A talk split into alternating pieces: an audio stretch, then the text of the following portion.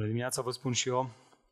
În mod evident, în uh, perioada asta, uh, elementul comun este războiul din uh, Ucraina. Nu e așa un elefant mic care pentru mulți ani de zile a stat într-un dulap, ascuns, unii știau de el, a crescut atât de mult încât a ajuns elefantul din cameră, elefantul despre care noi toți vorbim. Se împlinesc astăzi 25 de zile de când s-a pornit acest război, un război cu așa de multe victime și cu atât de mulți oameni care sunt uh, în suferință din cauza lui. Cu toate astea, pe parcursul acestui război din Ucraina se derulează un alt război, unul care se derulează de secole, pe care adesea, poate chiar din cauza războiului din Ucraina, e posibil să îl pierdem din vedere. Acest război nu este un război geopolitic, și miza lui nu este ce se va întâmpla cu națiune în următoarele decenii. Nu e despre a cuceri teritorii geografice, ci este un război spiritual care caută să cucerească inimi. Vârfurile de atac ale acestui război nu sunt niște soldați ruși pe care îi poți identifica ușor, pentru că poartă uniforma inamicului, ci sunt niște soldați îmbrăcați în civili, care se apropie de mine și de tine și pretind că vor să ne fie prieteni, că pretind că vor să ne ajute, dar având un singur scop, o singură misiune, să ne depărteze de la credința adevărată. Biblia îi numește pe aceștia niște lupi răpitori, strecurați și furișați, auzi, în biserică, în comunitățile credinței, având ca scop să ne depărteze de la credință. Aș vrea să te întreb, ești conștient de asta?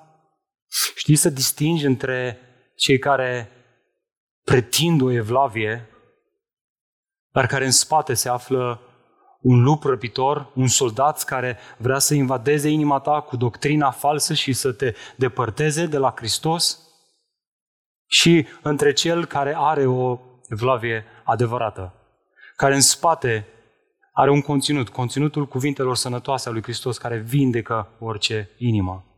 Despre asta vom vorbi în dimineața aceasta, vom vorbi despre evlavia adevărată mecanica evlaviei adevărate. Chiar nu știu dacă ți-ai pus problema, dar ar trebui să ți-o pui serios din dimineața aceasta dacă n-ai făcut-o până acum. Care e treaba cu evlavia? Care e diferența între una și alta și cum ar trebui să disting? Cum ar trebui să mă protejez de aceste atacuri care au în spate niște duhuri înșelătoare, dar care se materializează prin niște ipocriți, niște lideri pretinși creștini, care se apropie de sufletul tău, vrând să te ducă în rătăcire. Lucrurile nu sunt Miza nu este ce se va întâmpla în următorii ani de zile, miza este ce se va întâmpla cu sufletul tău care este veșnic, frățiorul meu. Mesajul din dimineața aceasta, mai puțin mesajul, textul biblic din dimineața aceasta, este crucial. Deci vreau să deschideți împreună cu mine în 1 Timotei 6, de la versetul 3. Fix asta se întâmpla și în biserica Efesului Antic. Te rog să mă asculți cu mare atenție de la învonul de unde predicase Marele Apostol Pavel și în care slujea Timotei, ucenicul său, dădeau învățătură unii, se auzeau învățătura unora care nu aveau evlavie adevărată. Iată de ce Pavel, după ce i-a scris lui Timotei de câteva categorii de persoane care sunt în cadrul bisericii, precum femeile care ar trebui să fie cinstite ca fiind într-adevăr văduve, ajutate, onorate, respectate. Cum ar fi relația dintre biserică și prezbiteri. Prezbiterii care se ostenesc cu cuvântul lui Dumnezeu, care trebuie cinstiți, trebuie onorați, trebuie ajutați. Sau chiar cum ar fi relația credinciosului cu angajatorului, cu stăpânul. Așa cum am văzut duminica trecută în acest mesaj atât de bine expus de fratele Gabi.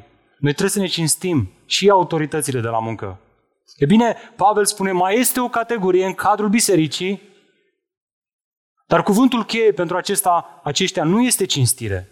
Din contră, aceștia trebuie identificați, expuși și sub nicio formă n-ar trebui cinstiți oamenii ăștia. Sunteți conștienți de asta?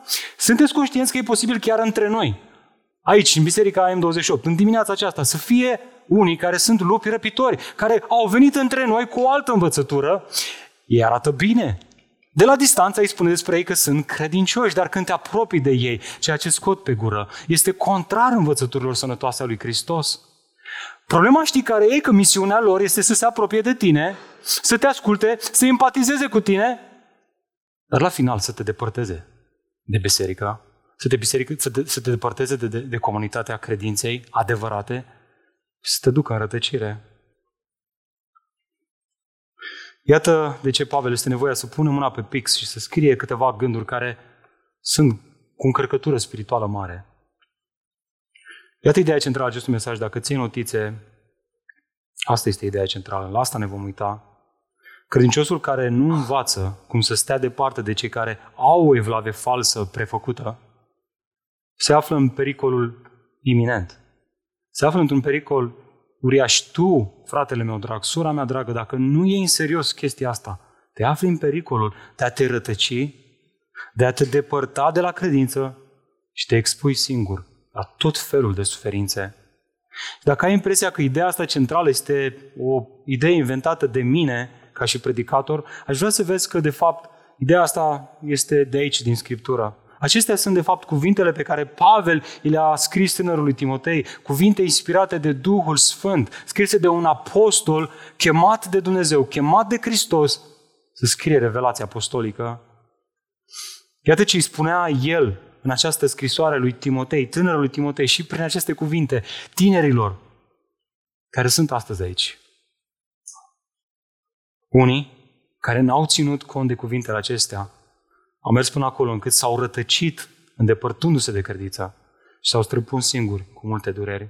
Dragul meu, dacă, dacă ești în dimineața aceasta în multe suferințe, dacă nu-ți funcționează căsnicia, dacă afacerile ai faliment după faliment, dacă trăiești tot felul de deziluzii și dacă viața te-a condus, uh, parcă te-a băgat la colț și tot îți iei pom după pom și parcă credința ta se, abia mai pâlpâie, ai spune că se va stinge de tot.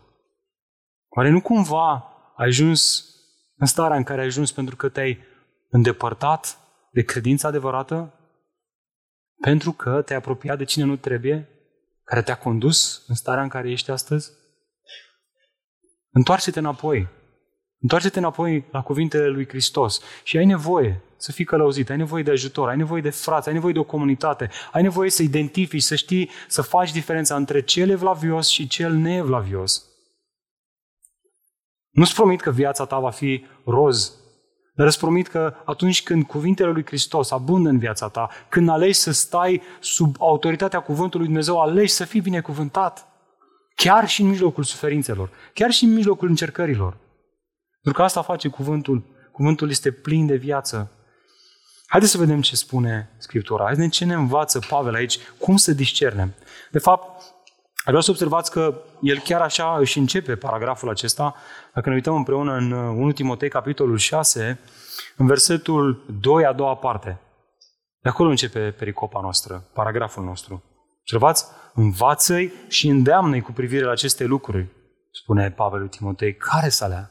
Evident, lucrurile pe care le-a spus până acum, dar în mod special lucrurile care urmează. Ascultăm cuvântul lui Dumnezeu cu mare atenție.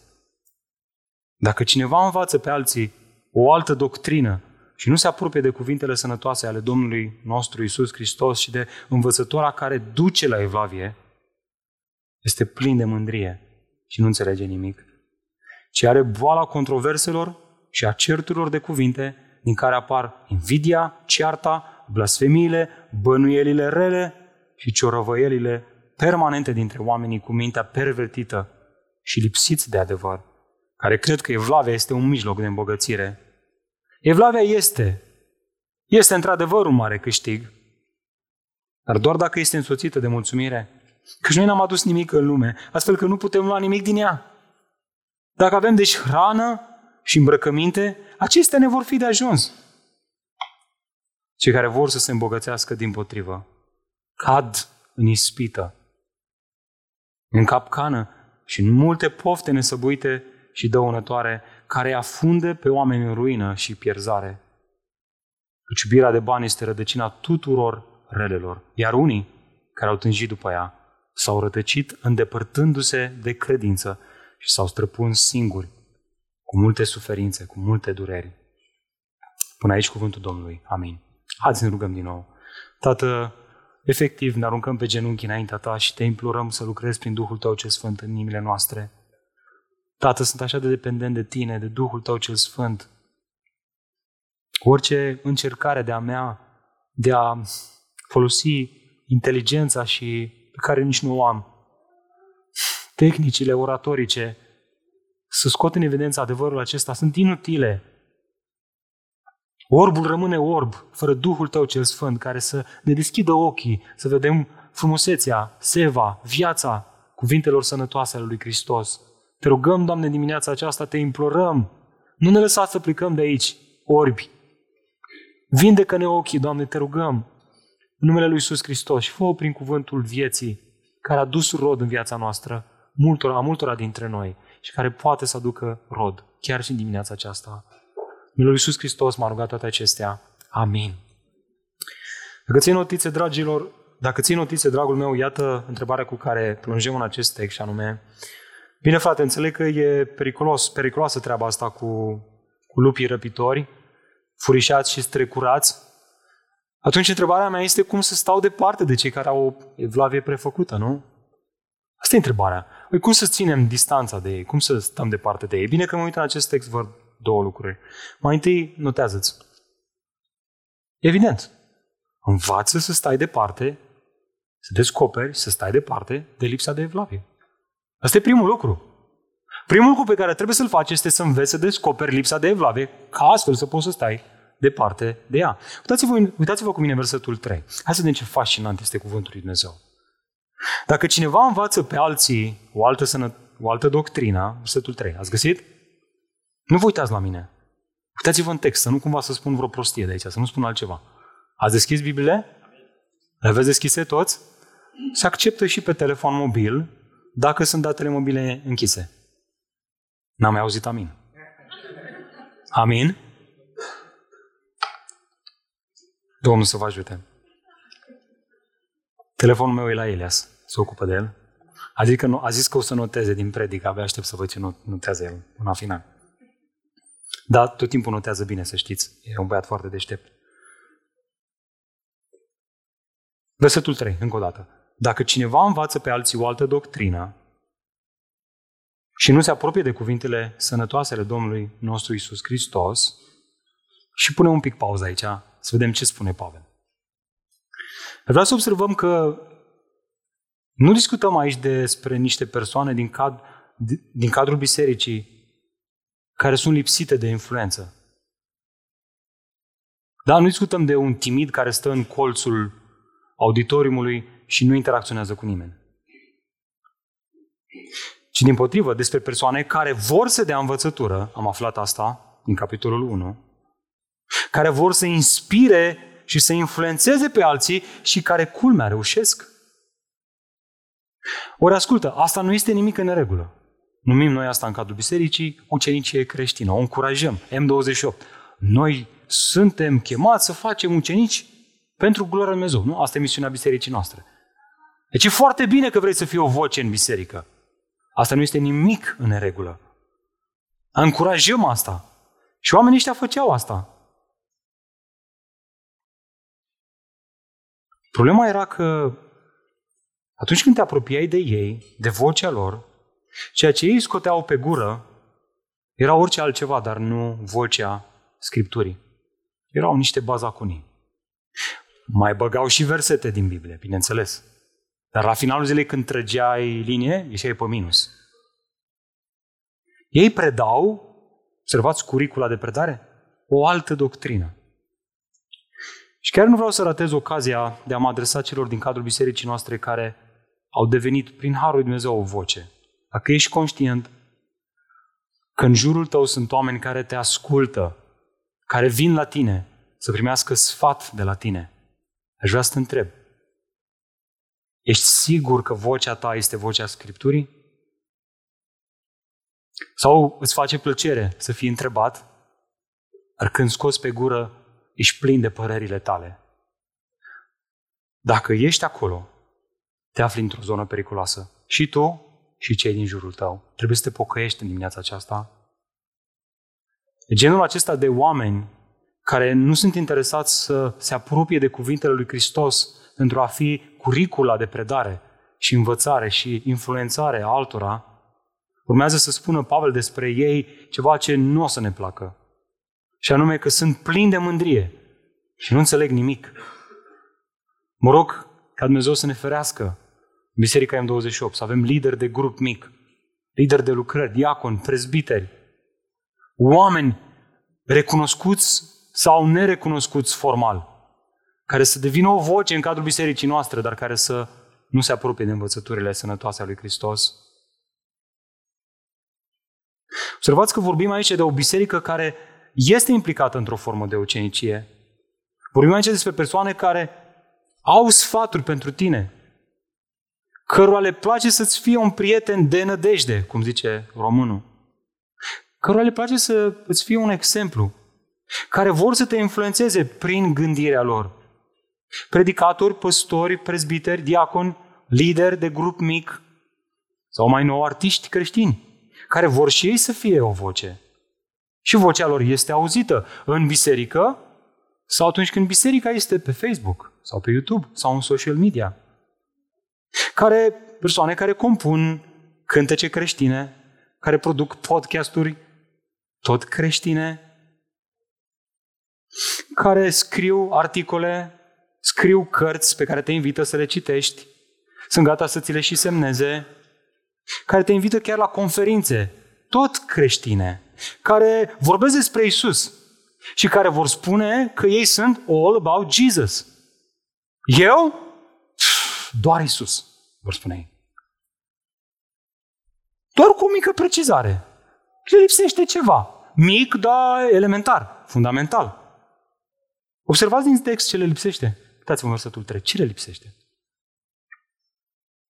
Haideți în timp ce predicăm Scriptura să învățăm și să studiem Scriptura, să ne uităm la detaliile textului. Ce le lipsește acestor oameni? Nu se apropie de cuvintele sănătoase ale lui Isus. Ei știu despre Isus. Ei vorbesc despre Isus, dar ei nu se apropie de cuvintele lui Isus. Apropo, știți care este sau care era situația în care era folosit cel mai frecvent acest verb în perioada în care Pavel scrie aceste gânduri, verbul a te apropia, tradus în Cornilescu, dacă țin în mână Cornilescu, să se țină. Atunci când cineva se referea la apropierea intimă dintre un bărbat și o femeie. Pavel face apel aici la ironia fină. E ca și cum ai spune, mamă, eu mi iubesc soția, mi-e drag de ea. Și când nu e soția în preajmă, eu așa, cu tare, cu tare, cu tare, cu tare, cu tare, dar el niciodată nu tânjește să aibă relații intime sexuale cu ea. El niciodată nu tânjește să aibă un timp în care să discute cu ea, să o audă, să-i simtă inima, să...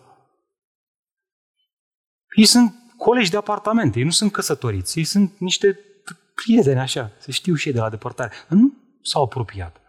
Cam așa sunt și acești învățători. Ei zic că, băi, ce iubesc eu pe Iisus, dar când te uiți în viața lor, ei nu sunt căsătoriți cu Isus. Ei sunt cei despre care în ziua aceea Dumnezeu le va spune, plecați de la mine, căci niciodată nu v-am cunoscut. Și care va fi răspunsul lor? Doamne, de n-am profețit noi numele Tău? N-am fost noi all about Jesus? N-am făcut noi conferințe, n-am scris, n-am făcut noi podcasturi. Nu ne-am spus noi oamenilor, Isus, Isus, Isus. Și Isus le va spune, nu știu, eu nu vă știu.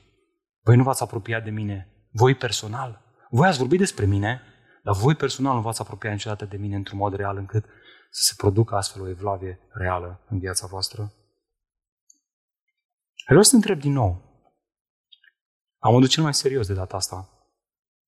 Știi cum să-i recunoști pe oamenii ăștia? Ca să stai departe de ei? Știi cum să-i recunoști? Căci dacă îi vei recunoaște, efectul va fi că vei sta departe de ei. Dar vedeți, pentru că nu avem discernământ, pentru că nu știm să-i recunoaștem, nu stăm departe de ei. Pentru că ei sunt plini de blană de oaie și zici, bă, uite, arată o oaie. Și oile stau cu oile, mă duc și eu ca oaia după el.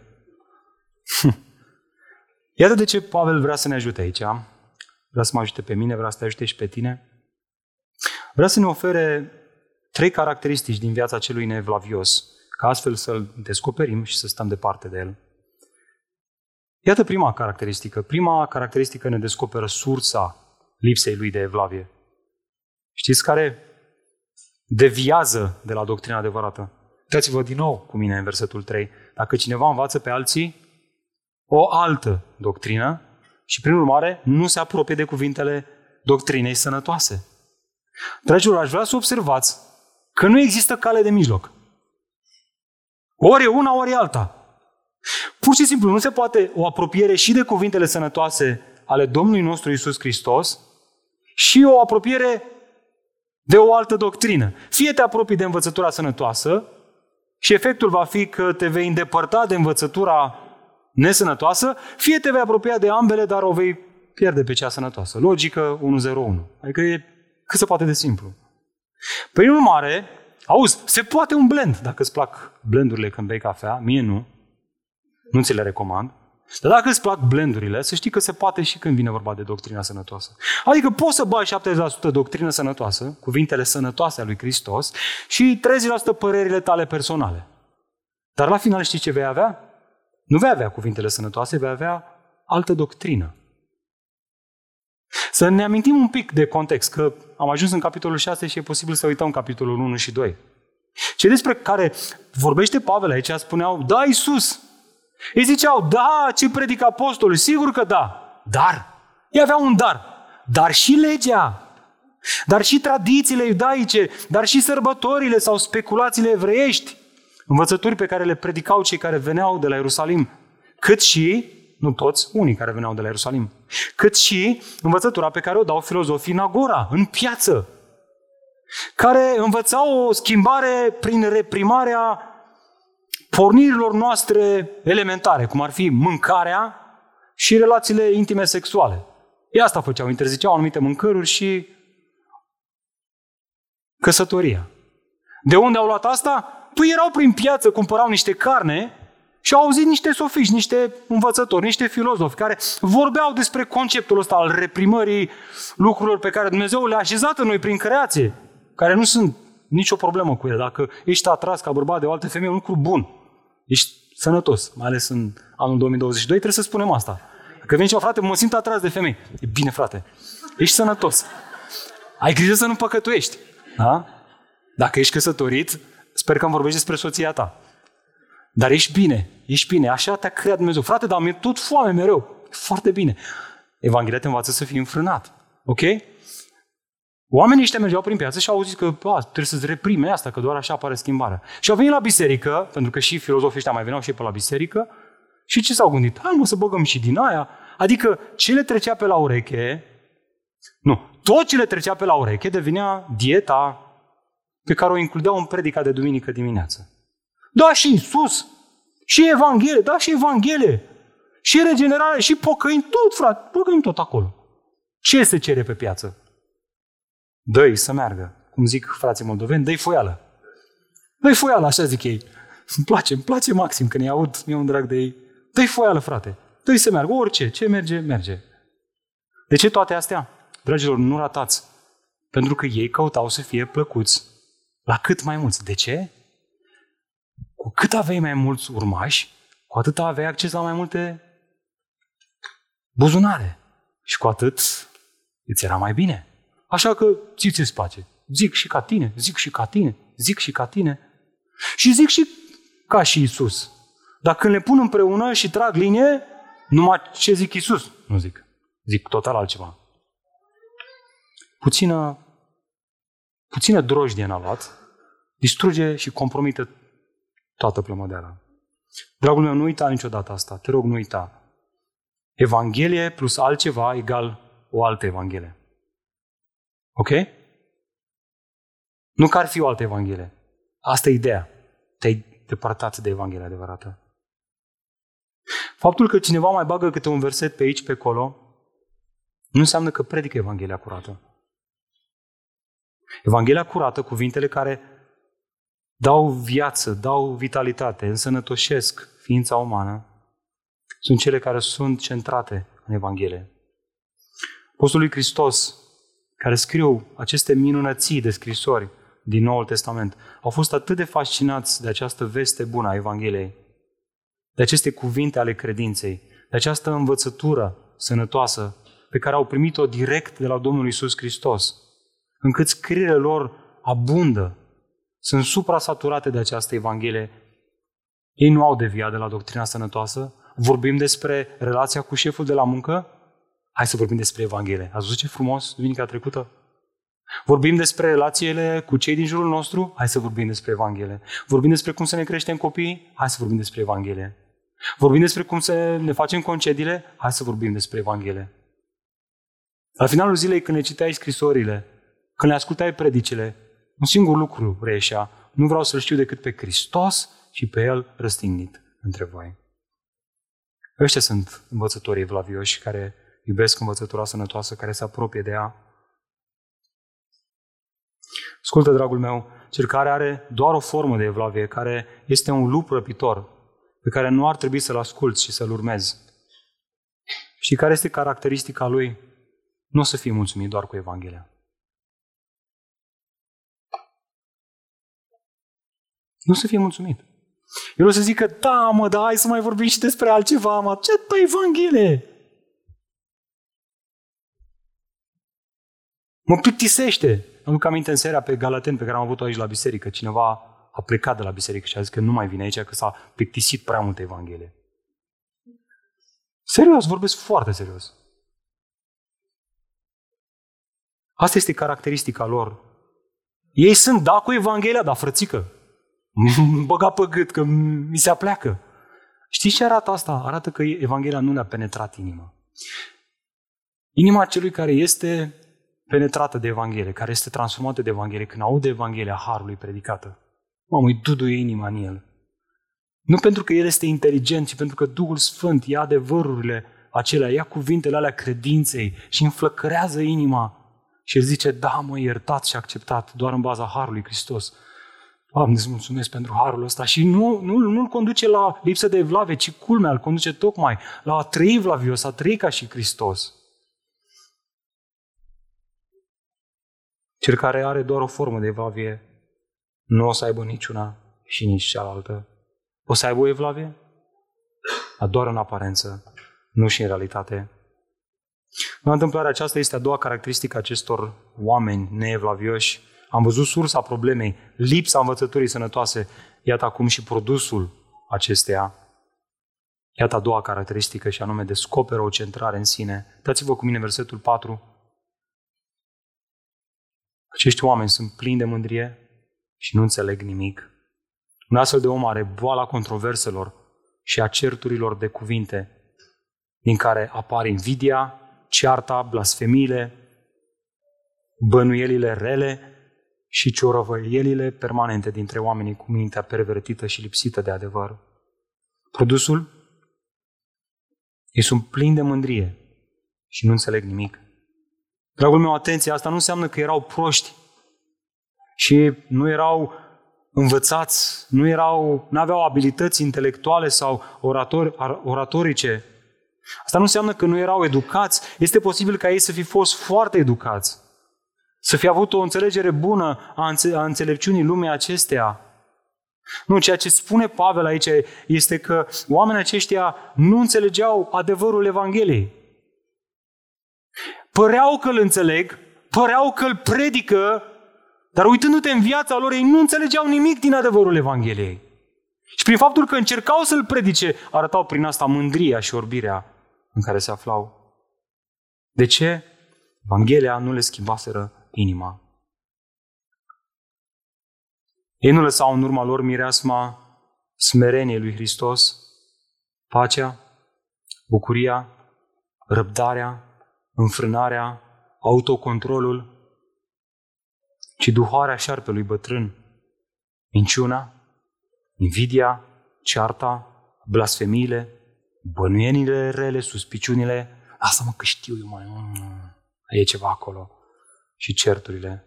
Fugi de astfel de lideri. Fugi de astfel de lideri. Fugi cât te țin picioarele. Ei nu, nu-ți vor înflăcăra credința în niciun fel. Observați, observați, dragilor, intriga acestui pasaj. Oricâtă blană de oaie își pun oamenii aceștia pe ei, oricât fard își pun pe față, se văd ridurile, La fel de mult, duhoarea pe care o lasă în urmă nu este de oaie, ci e de lup, lup răpitor. Colții se văd imediat. Mândria lor, aroganța lor, centrarea lor în sine sunt la fel de evidente ca și blana pe care o poartă pe ei. Cu toate astea,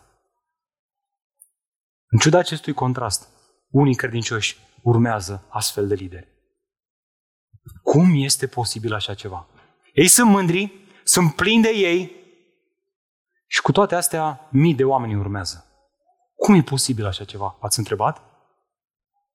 E posibil așa ceva? Da, este posibil așa ceva. Nu doar în vremea lor, ci și în zilele noastre.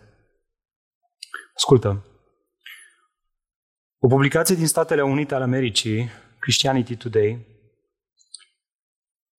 a realizat nu de mult un podcast în care analiza plantarea și desfințarea unei biserici destul de cunoscute, destul de cunoscută în America, numită Mars Hill Church. Sau de Podcast pe care l-au intitulat ei în engleză The Rise and Fall of Mars Hill.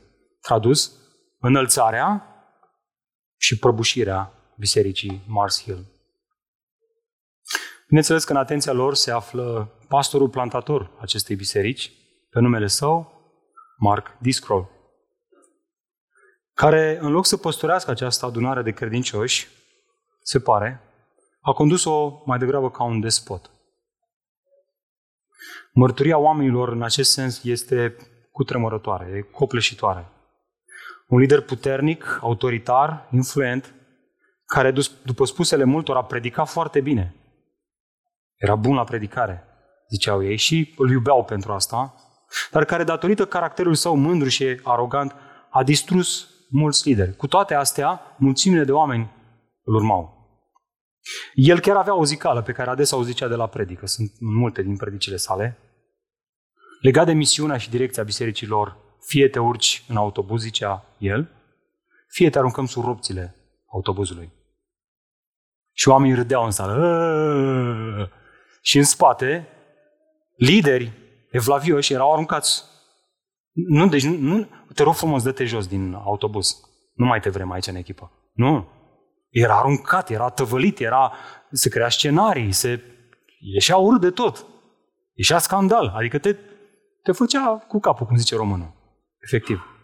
Și mărturile lor sunt zdrobitoare și când ne auzi pe oamenii ăștia nu vine să crezi. Cu toate astea, nu vreau să dau mai multe detalii, știți câți membrii, nu participanți, membrii, avea această biserică? 6489 când a început scandalul. Știți câți aveau prezenți duminica la biserică în medie? Dublu, 12.329 de suflete. Întrebare. Din nou aceeași întrebare. Cum este posibil ca acești oameni să urmeze un astfel de lider? Și știți ce facem noi acum? Stăm pe scaunele astea și spunem, noi nu suntem așa. Așa ziceau și ei, cei care au fost distruși, că noi nu o să urmăm astfel de lideri. Dragilor, trebuie să fim alerți, trebuie să veghem. Păcatul pândește la ușă. Trebuie să fim atenți, trebuie să veghem, trebuie să fim atenți. Nu putem să urmăm pe oricine. Istoria bisericii ne învață că adesea s-a întâmplat asta. Și de ce aduc înaintea voastră acest exemplu celor de la Mars Hill? Deoarece pe parcursul celor 12 episoade ale aceluiași podcast, care, atenție, are și lucruri bune, are și lucruri mai puțin bune, tendențioase. Știți cum e, nu e nimic perfect, trebuie luat cu discernământ și cu sare, dar pe parcursul acestor 12 episoade, cei care au realizat acest material în repetate rânduri trag o concluzie, nu cu privire la Mark Discroll, trag multe concluzii cu privire la Mark Discroll, dar cu privire la biserica Mars Hill și a altor biserici, precum Mars Hill. O concluzie care vă mărturisesc că pe mine m-a cutremurat și continuă să mă cutremure de fiecare când mi-amintesc de ea. Și ce spuneau ei? Trăim un creștinism astăzi care a ajuns să iubească să fie condus de lideri narcisiști. M-a cutremurat. Și nu m-am gândit la alții, m-am gândit la mine, am zis, nu sunt eu unul dintre ei?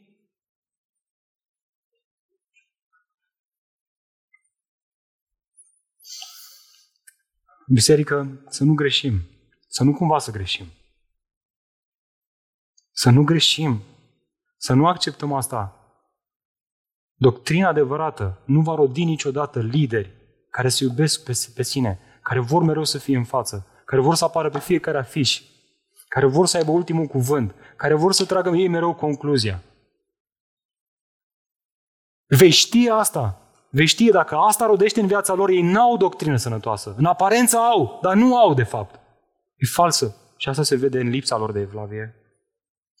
Doctrina adevărată. Și acum ne învață Pavel aici, duce la evlavie. Pusul mândrie este smerenia. Dacă te întreb, care mă treaba cu evlavia asta? De unde vine ea, mă? Ce o naște? Stați-vă cu mine, 1 Timotei 3 cu 16.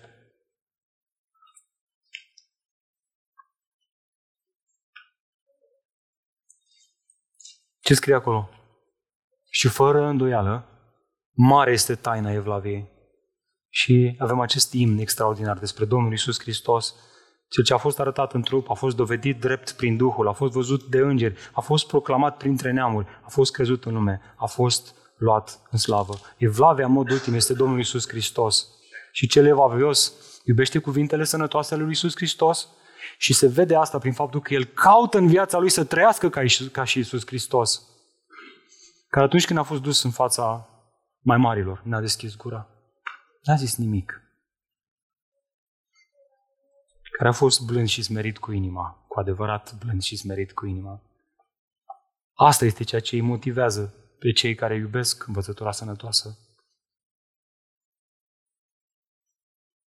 Poate că ascult toate astea și te întrebi, frate, dar ok, am văzut sursa celor neevlavioși, am văzut produsul, centrarea în sine, de ce motivează mă pe oamenii ăștia? Mă? De ce nu se duc în alte domenii? De ce nu se duc în altă parte? Ce motivează în cadrul bisericii? Poate nu o să vină să credeți, dar Pavel spune clar ce motivează pe oamenii ăștia. Asta este de fapt a treia caracteristică pe care ne oferă Pavel aici cu privire la ei și anume oamenii aceștia doresc pe ascuns o viață confortabilă, egoistă. Ei vor să se îmbogățească. Folosind de Vlavia, frate. Folosind cuvintele lui Hristos. E strigător la cer. Uitați-vă, care cred, observați versetul 5, a doua parte, care cred. Deci au, asta e credința lor, care produce dorința și acțiunile pe care le au ei. Ei cred că evlavia este un mijloc de îmbogățire. Pe românește, motivația lor reală este să facem bani. De la biserică, de la frați. Cum? Folosind evlavia. O pretinsă evlavie. Și ca să se asigure că obțin ce vor, ies înaintea oamenilor cu ceea ce se cere pe piață. Bineînțeles. Cu ce se caută. Își găsesc ei o nișă și o călăresc, frate. Și pe aia o călăresc și să adune mai mulți oameni și să ajungă la buzunarele lor. Ei sunt interesați să le gâdile urechile celorlalți, deoarece știu bine că făcând astfel, asta le va duce un beneficiu material și mai mare. La modul interesul își poartă fesul. Și ei pe oamenii ăștia și îl compar cu Domnul Iisus Hristos, care atunci când avea și el vreo 70-80 de ucenici, mulți au plecat, au mai rămas doar ăștia 10 și, bă, Doamne, nu vezi că pleacă? Și el, de voi nu plecați? Până vă duceți. Nu-l interesa deloc să-i gâdile și să atragă mulțimile, cu toate că, fiind Dumnezeu, a atras mulțimi. Oamenii aceștia își caută interesul personal și se folosesc de evlavie ca să aibă un câștig personal. Biblia numește câștigul ăsta câștig mărșav.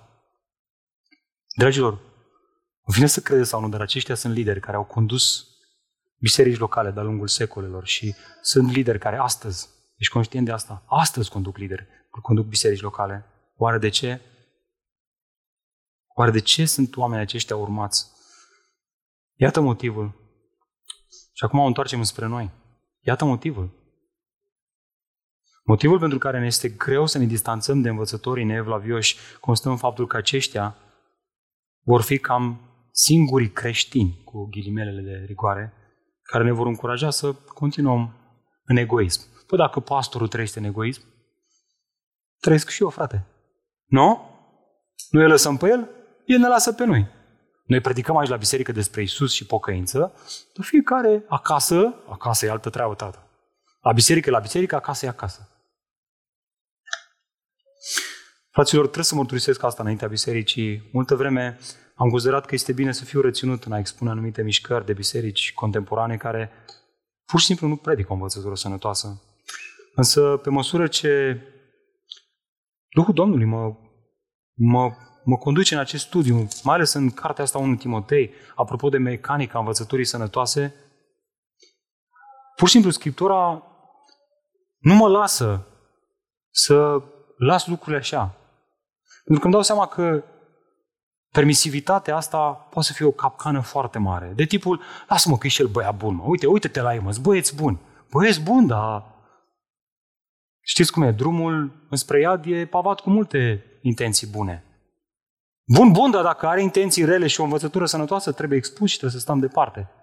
Și nu e datoria mea să ies în online și să mă cert cu predicatorii care dau o altă învățătură sănătoasă, dar este datoria mea și a prezbiterilor acestei biserici. Să tragem semnale de alarmă și să vă chemăm să fiți mai atenți la a discerne. Hai să fim mai practici de atât. Hai să luăm un exemplu care ne lovește pe toți. Mulți dintre noi ascultăm cântecele celor de la Hillsong, nu-i așa? Sunt peripit în difuzoarele noastre. Dar vreau să vă întreb, oare suntem conștienți de învățătura care se predică acolo? Acolo unde se nasc aceste cântece? Da sau nu? Hai să facem un studiu de caz scurt de tot fără să căutăm să-i defăimăm pe frații noștri, fără să folosim ironia și fără să ne batem joc. Cu respect. Cu respect ne apropiem de mărturisirea lor de credință, care este pe site, care poate fi vizitată de oricine. Dați-mi voie să vă citez ce mărturisesc oamenii aceștia. Mărturisirea de credință este confesiunea unei biserici. Ceea ce cred determină ceea ce doresc și ceea ce fac.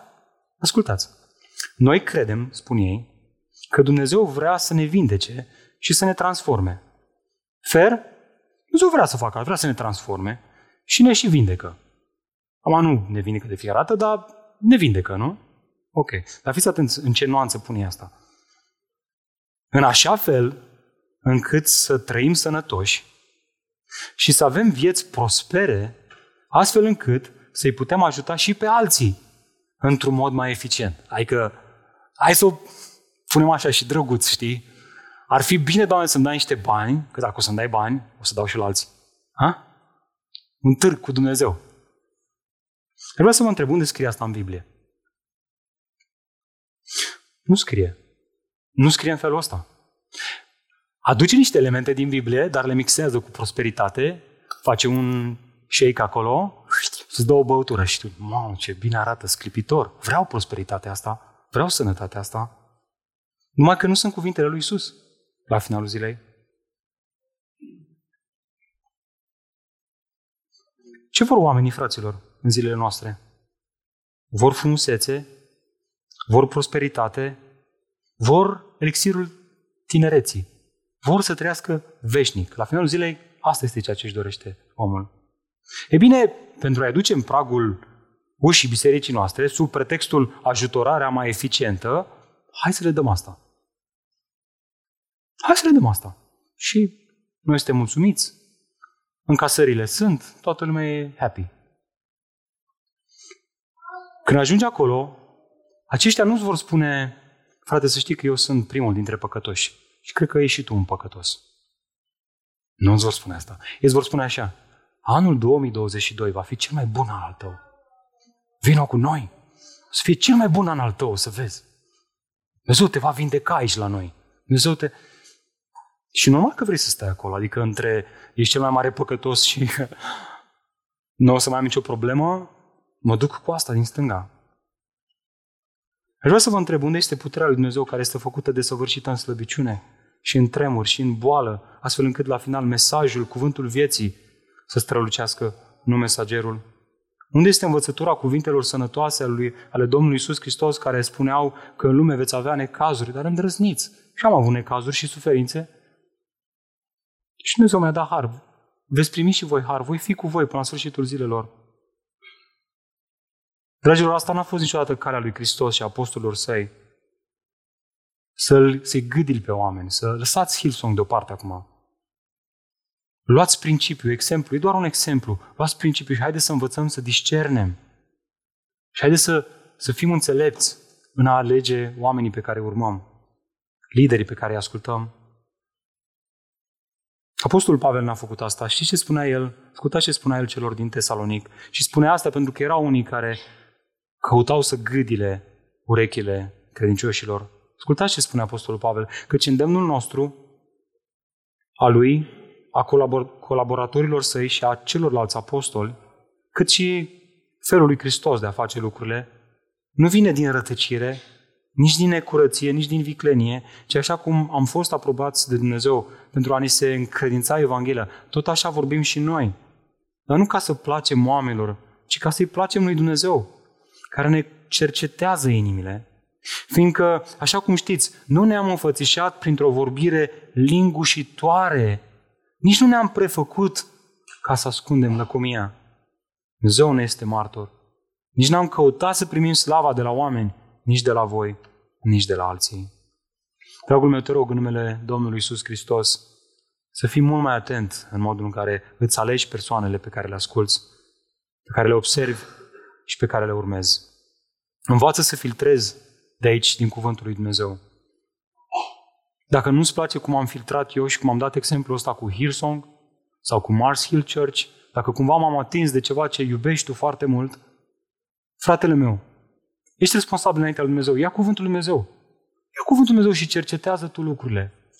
Și Duhul Dumnezeu te va lumina. Dar fă onest. Fă onest.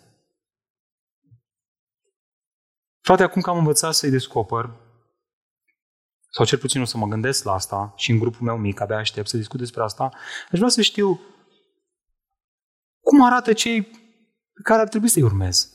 Bine, cu asta continuă Pavel. Cum să stau departe de cei care au o evlavie prefăcută? Nu este suficient doar să identific pe cei care nu au evlavie adevărată și să expun ca să nu stau aproape de ei. Nu e suficient să fac doar asta. Adică, Pavel nu zice, băi, fii un gică contrapunct. Adică vin la biserică și asta, evlavie falsă. Ăsta, uite-te la el. A văzut ce mașină și-a luat. Skoda din 2014. Băi, clar, frate, urm- uite, urmează... Da? Nu, nu te cheamă să faci doar asta. Te cheamă să, să ai discernământ, dar după aia spune, acum trebuie să ții niște modele de urmat. Avem nevoie unii de alții, avem nevoie de o comunitate de credință. Credința creștină nu se trăiește în izolare. Bine, acesta este al doilea lucru. Învață să discerni evlavia reală. Uitați-vă cu mine versetul 6. Mai puteți? Eu mai pot o oră. Da, mai am patru minute. Ascultă eu la pace cu Alex Preda la final. Versetul 6, uitați-vă cu mine. Evlavia este, cei care ne urmăresc de acasă, e, amin frate, mai poți, stai să mă mai iau un pahar cu apă. Coca-Cola.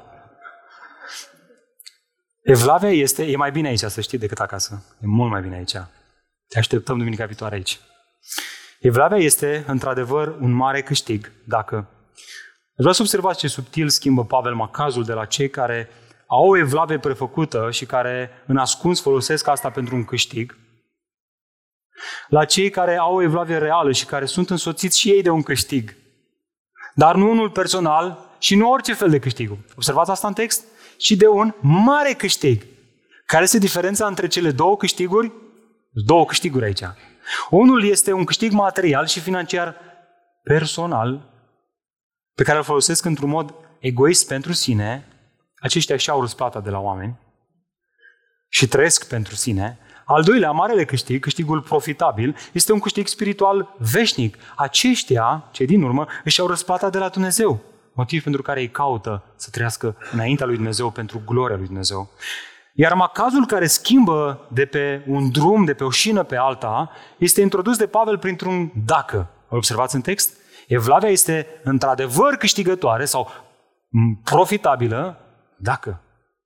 Există o evlavie falsă care aduce la înstrăinare de credință și una autentică, care duce la apropiare de credința adevărată. Dragul meu, dacă vrei să fii câștigat, dacă vrei să ai o viață profitabilă, atunci trebuie să înveți să discerni, să îi vezi pe oamenii ăștia care au evlavie adevărată și să-i urmezi.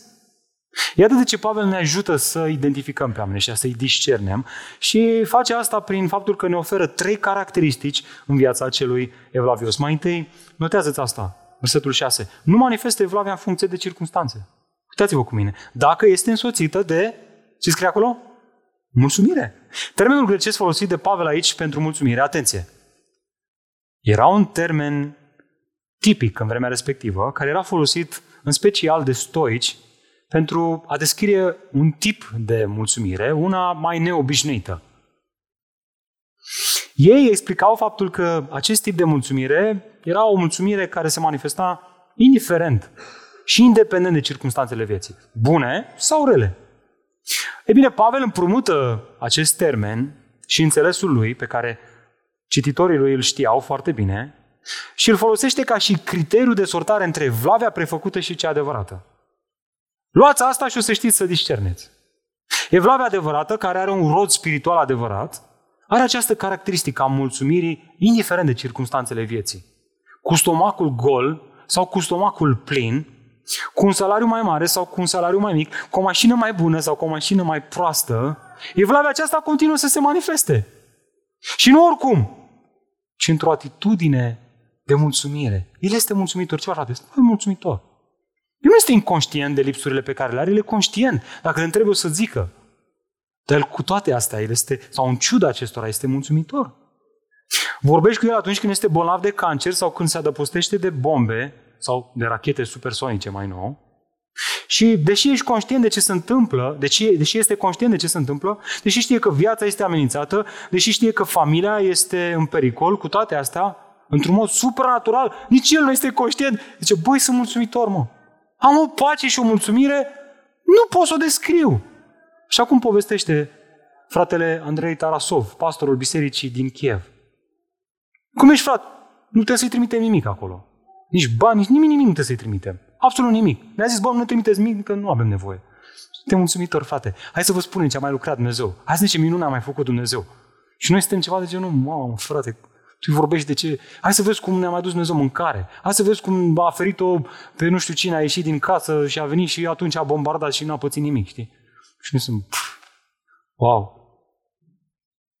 În mijlocul suferinței, să fii mulțumitor. Asta este evlavia adevărată. Are un rod spiritual adevărat care este caracterizată de mulțumire. Floarea rară a mulțumirii. De ce? Știți de ce? Deoarece cuvintele sănătoase ale Domnului Isus Hristos, prin Duhul lui Dumnezeu, prin credință sau prin rădăcină în inima Lui, astfel că o să-L auzi întrebându-se sau întrebându-te, ce mă, oare nu este viața mult mai mult decât rană? Ce, oare nu este trupul mai mult decât îmbrăcăminte? Ce, noi trăim aici și acum? Este exact ce le scria și Pavel celor din Filipi. Culmea, în timp ce se afla în închisoare, probabil în butuci, el le zicea, dragii mei, am învățat să fiu mulțumitor în orice împrejurare m-aș afla. Și știu și să trăiesc smerit, adică în lipsuri, știu și să trăiesc în belșug. Adică când e mâncarea aia pe care o așteptați, bună, pe masă. Ba mai mult, cel care are o evlavie profitabilă, observați, mai apoi se mai vede ceva în viața lui, o altă caracteristică, și anume nu manifestă evlavie în funcție de ce este temporar.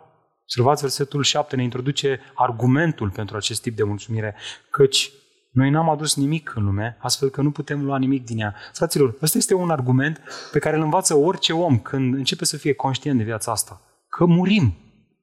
Și că certificatul de deces reprezintă actul de înstrăinare a tot ce am adunat în lumea asta. De la pușete până la iahturi. În momentul în care ai murit, nu mai e cu tine iactul, iactul rămâne aici, se bucură alții de el. Oricât aduni în lumea asta, este temporar. Moartea noastră le lichidează pe toate. Mă rog, ele rămân, dar nu în dreptul nostru. Iar cel evlavios știe asta. Și nu uită asta, pentru că cuvintele lui Hristos rodesc în inima lui.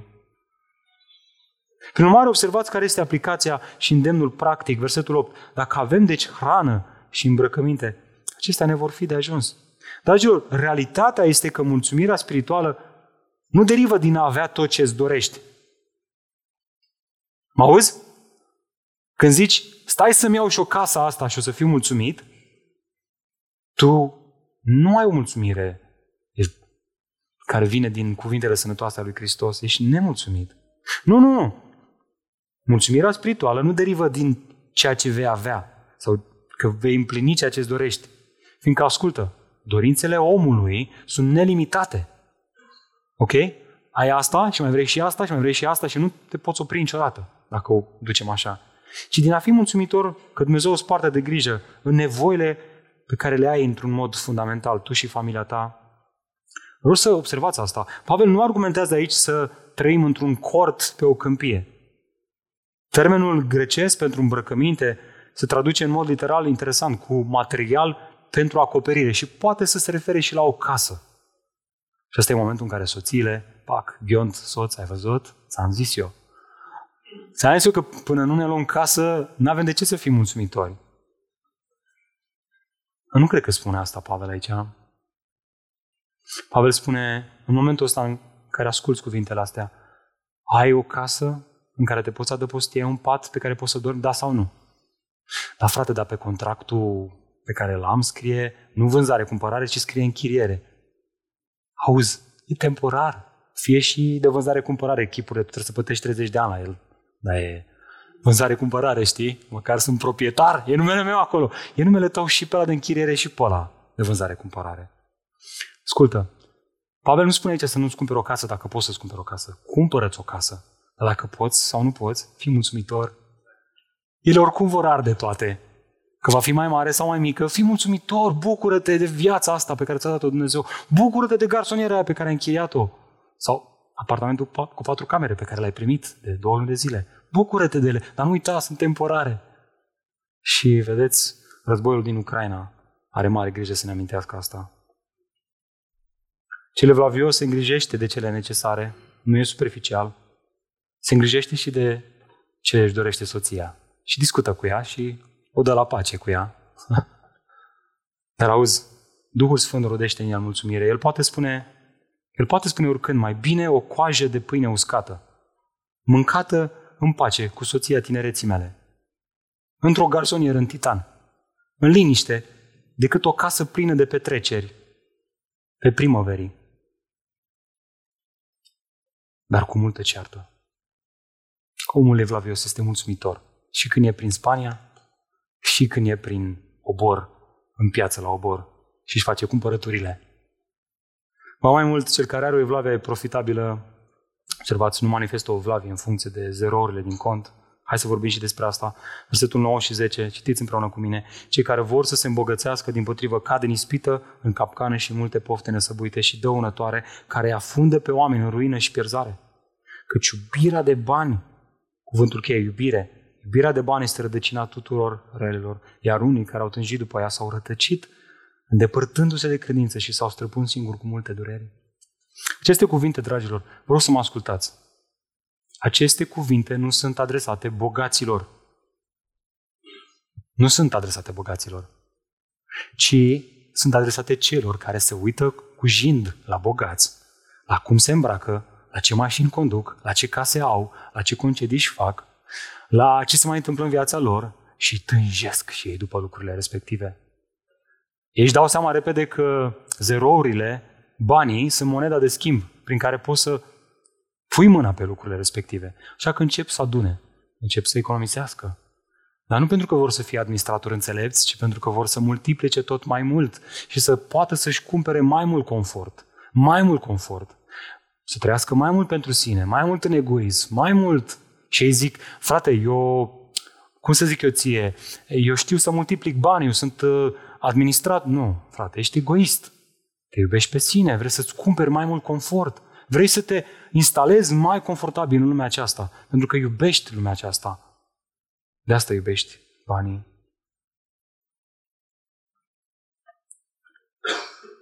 Dragii, observați că Pavel nu este absurd nici aici. Este dur, dar nu absurd. Problema nu constă în banii. Nu constă în bani, ci iubirea lor. Să ajungă banii să-ți câștige inima. Vei ajunge să te supui pe sine la multe suferințe. John Stott comenta atât de frumos aceste cuvinte ale lui Pavel, atât de frumos încât am zis să aduc cuvintele sale înaintea voastră. El spunea, ce ce spunea omul acesta înțelept? Citez, accentul central al apostolului în aceste versete este clar, și anume, lăcomia este un rău autodistructiv, în timp ce simplitatea și mulțumirea sunt virtuți frumoase, ascultați, și asemăna, asemănătoare lui Hristos. Într-un cuvânt, el nu este pentru sărăcie împotriva bogăției. Okay? S-a predicat de multe ori prost pasajul acesta.